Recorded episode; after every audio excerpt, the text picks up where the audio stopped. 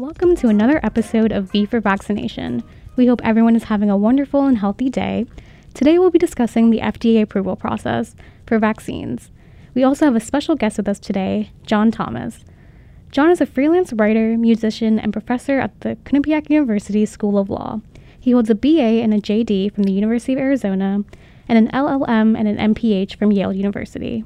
Hello, John. Thank you for joining us today. I'm happy to be here. Thank you for having me. So, to start off, what exactly is the FDA and what do they do? If you can like explain a little bit more. Well, the FDA is the Food and Drug Administration. It became the Food and Drug Administration in 1930, but it existed before that. In 1906, there was a Safe Food and Drug Act, and there was a precursor to the FDA. And the FDA's charge is to make sure that food and drugs that we ingest are safe in simple fashion with respect to drugs. Drugs are any substance that's designed to uh, treat, prevent, or make less severe any kind of illness. And the FDA's presumption is that a drug is unsafe until the manufacturer proves it's safe.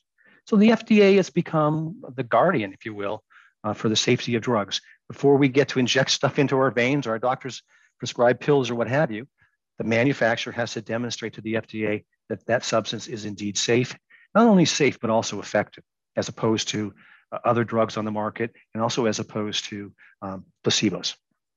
So it's our guardian. Um, it's generally done a pretty good job. And so, as our guardians, they have to approve our vaccines. So, could you walk us through what the FDA approval process is exactly for vaccines? Um, it's the same for vaccine as it is for any other kind of medication.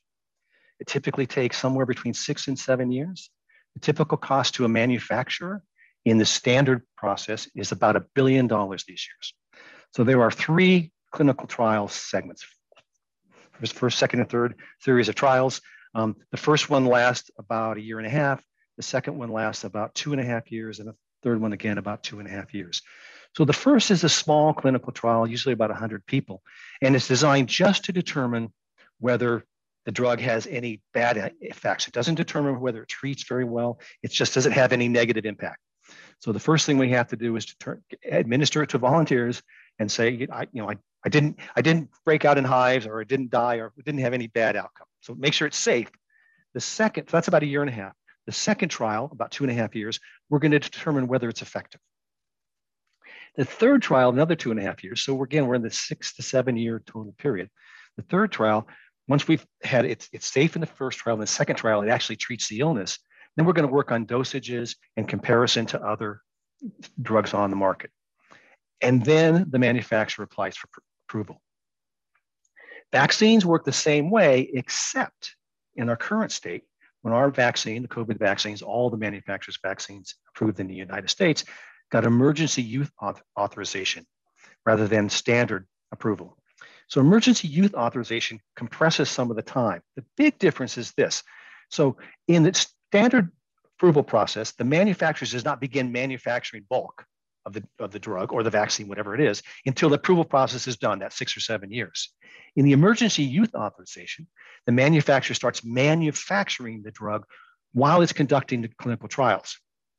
So that once we get approval, and approval will be a little earlier, I'll talk about it in a minute, the manufacturer is ready to distribute. That's how we get it so much faster. Now you have to ask yourself, how can a manufacturer that's spending all this time, energy, and money going through the approval process have the resources to actually produce a drug at the same time in case the thing works? Because it might not work. And the reason it happened in this case is because as of the end of last year, the US federal government had invested almost $12 billion into the vaccine. Right? The US government pre-bought all these vaccines. Right? We'll give, we'll give $2 billion to Pfizer right now. We'll pre-buy them so that you can, you have an incentive to build them. You won't go make the vaccine. You won't go broke if it doesn't work. So we got to compress it to less than a year, which was just extraordinary. But it is because the U.S. government was able to provide the resources. So the manufacturer, Pfizer and, and, the others, were able to conduct the clinical trials over the course of, of some months, right? Starting last spring and getting emergency approval early this fall. So six months or whatever it was, somewhere around there while they were producing. So they got emergency use authorization. We're still going to conduct clinical trials. Pfizer had reported that it will apply for full approval this month, this April of 2021, and expect full approval by the end of the year. So really what's happened is we short-circuited the process about a year, or so. Well, we short circuited the process five or six years, but from the time you start producing to the time you are able to get full approval, probably about a year or so, um, because of the federal government's injection of incredible amount of resources into the process. So, what is the legality regarding mandating vaccines or even masks, since there's been some outcry about that as well? Um, the ability for governments, both state and federal governments, to mandate vaccines um, has been uh, clear since early 1900s with the United States Supreme Court case called Jacobson versus Massachusetts, which was the uh, smallpox vaccine. And the government has something known as police power that is the ability to protect its members, is able to order emergency measures like vaccine, like quarantine, um, like wearing masks. So our government has the authority to mandate masks, and, and again, either at the federal or state level, with one exception. Because the vaccines right now are approved by, for emergency use only, not full approval. Most legal authorities, I'm one of them, I'm authority, believe that the government can't can't mandate that vaccine until there's full approval. So we're probably nearly a year away from that mandate. Um, having said that, we know the Rutgers University in New Jersey has mandated vaccines for students returning. There have been teachers' unions uh, and other in- institutions that have mandated vaccines. And Those cases are currently in the court system to see whether government officials are able to mandate vaccines. Um, so anyway, we can man- mandate the vaccine. It's not clear whether we can do that yet. I think we have to wait for full approval, but the courts may prove me wrong. We could mandate masks. We could mandate passports, like you know, sort of a vaccine passport. We haven't yet, and I, it's just political and cultural, right? There's there's a there's not the will among well our, our, legis- our rep- elected representatives to mandate this. If you look at the polls nationwide, including the Quinnipiac poll, you can see that uh, a supermajority of people uh, support mandatory vaccines. A supermajority of people support mandatory masks, but we have a very vocal minority who oppose it. And uh, a lot of the vocal minority have 50 seats in the Senate and won't vote for any of the, uh, the measures. So, yeah, it's a, it's a political conundrum rather than a scientific or medical one. The medical reasons are clear. So it's a political um, inability to, I think, do what's right. And I, I'm going to go off on a slight tangent, but it's not that far. So I've been doing a lot of work with respect to World War II. I wrote a book about women in World War II. I changed my life in a lot of ways. Um, sold around the world. NPR and BBC did documentaries on it, and it's about to be made into a dramatic movie adaptation, which I'm very excited about. Uh, and that sort of versed me in World War II. And I'm also working on a podcast right now about a concert hall that was built in London during World War II. So I become immersed in World War II. And in World War II, nobody whined about anything, right? You have ration cards for whether you can have gasoline, whether you can get tires, whether you can get meat. Um, you couldn't get many new clothes because a lot of the fabrics were used to reinforce airplane wings. Um, you had to shut off your lights at night in London. Um, you, you, had to sleep in the, in the underground subway stations at times, right? And nobody complained. They didn't complain. They did it because it was for the common good. And today, you know, your neighbors won't put on a mask. And I used to say people won't wear a 50, 50 cent mask to, you know, help to uh, make more safe their neighborhoods. It's not 50 cents. Every township in Connecticut will give you a free mask if you go down to the town hall. So people won't, some people won't put on a free mask. And so what if it, what if you really believe it doesn't work that much? So what, right? It can make your neighbors happy. You wear a little piece of paper on your face when you go to the grocery store. Now we know the science is really very evident that they work. Um, but we see, I think it's just a change in culture. I, I look at the times when people made huge sacrifices for the common good. And I look at the time now when many of us won't make the smallest of sacrifices for the common good. And it, it really, um, it really saddens me and it worries me. And I think that's, that's what it's about. It's about people unwilling to make the tiniest of sacrifices. And so you young people doing uh, this kind of work provide information. That, I, that's our hope. I'm, you know, I'm thrilled to be here with you. You're going to save the world. I can't do it. I'm too old. Thank you so much for saying that. We appreciate it. yeah, we are very appreciative. So to go off what you mentioned earlier about passports, we've been seeing a lot on the news about vaccine passports and how some businesses are thinking of requiring them. And we're also seeing some states that are for and, and against them. What are your thoughts on this on a personal level and a legality standpoint? On a personal level, I just think it's fantastic, right? I think, um, well, one, it just it gives we vaccine we who've been vaccinated and have the passport, the ability to go places maybe we otherwise couldn't, right? Um, but also, I think it provides incentive to get vaccinated. And one of the things I worry about now is we still need to be careful, right? Wear a mask and be socially distant, even though we've been vaccinated, because we want to make sure that we don't endanger our loved ones and our neighbors. Um, and we may not even be get the benefit of going to restaurants and such because um, no one knows whether we're vaccinated. So I think it gives people incentive. I get this vaccination card. It's going to let me travel across state lines, right? Uh, Vermont still has its quarantine in effect, right? I think it's 14 days or whatever other states do. I got a vaccine card it would be fantastic. So from a personal level, I think it would be great.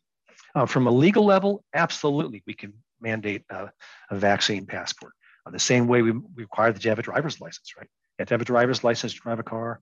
We, we can clearly legally have the public health authority, both at the federal and state level, to mandate that people have this to get on an airplane or to go in a closed restaurant or um, to ride in the subway or whatever it is, right?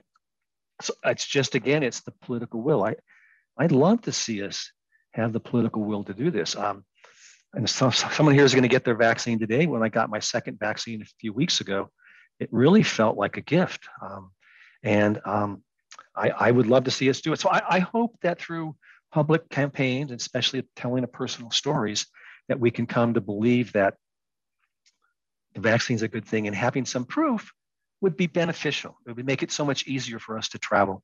Um, and it, you know, it would make me happier. I, I, I don't really want to get on an airplane yet and sit there with 350 people breathing the same air for several hours, right? Even though I know it's filtered and there's good science behind it. But if I knew everybody on there had been vaccinated, yeah, that'd be okay with me. But I, will never know that unless we have this requirement. Yeah, true that. um, but do you think that the passport could be done internationally? Because, for example, I'm Italian, and I know that in my country the vaccine are not as uh, like at the time like are not as like given to people as much as in the US.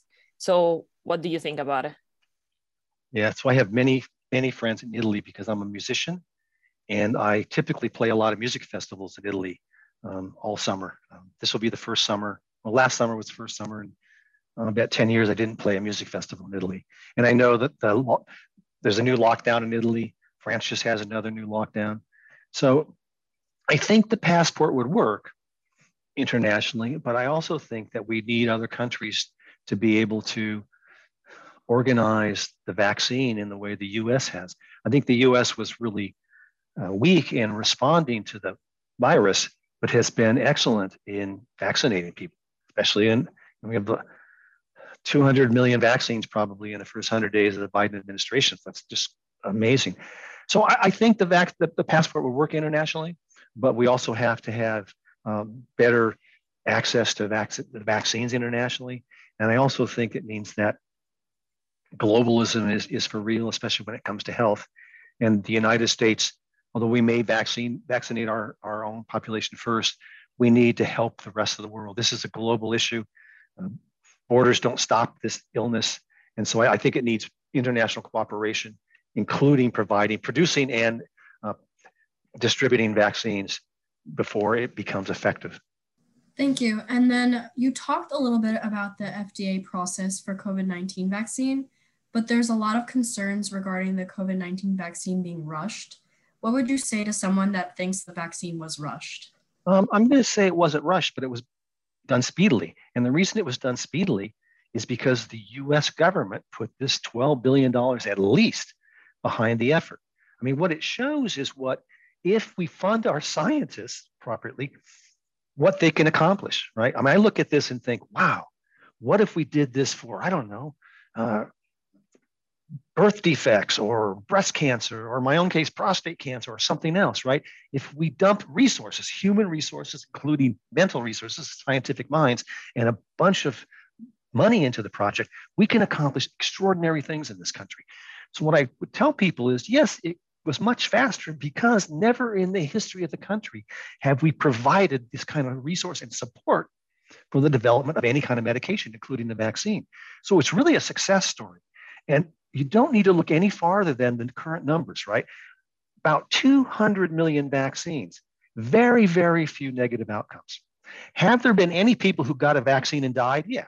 Did any of them die because of the vaccine? No. The CDC reported just last week, all evaluated all the data. There are no reported deaths from a vaccine. Now, that doesn't happen very often, but there are none here, 200 million. So if you think about it, we have well over half a million people who died from the illness. We've given 200 million vaccines, and there have been no significantly negative outcomes.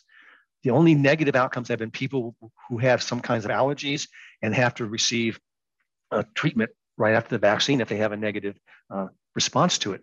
But so, in, in addition to the vaccine being supported so greatly, we've also had one of the biggest clinical trials in the world, right? We've had 200 million people get this thing and it's not hurting anybody. So this is the best case scenario.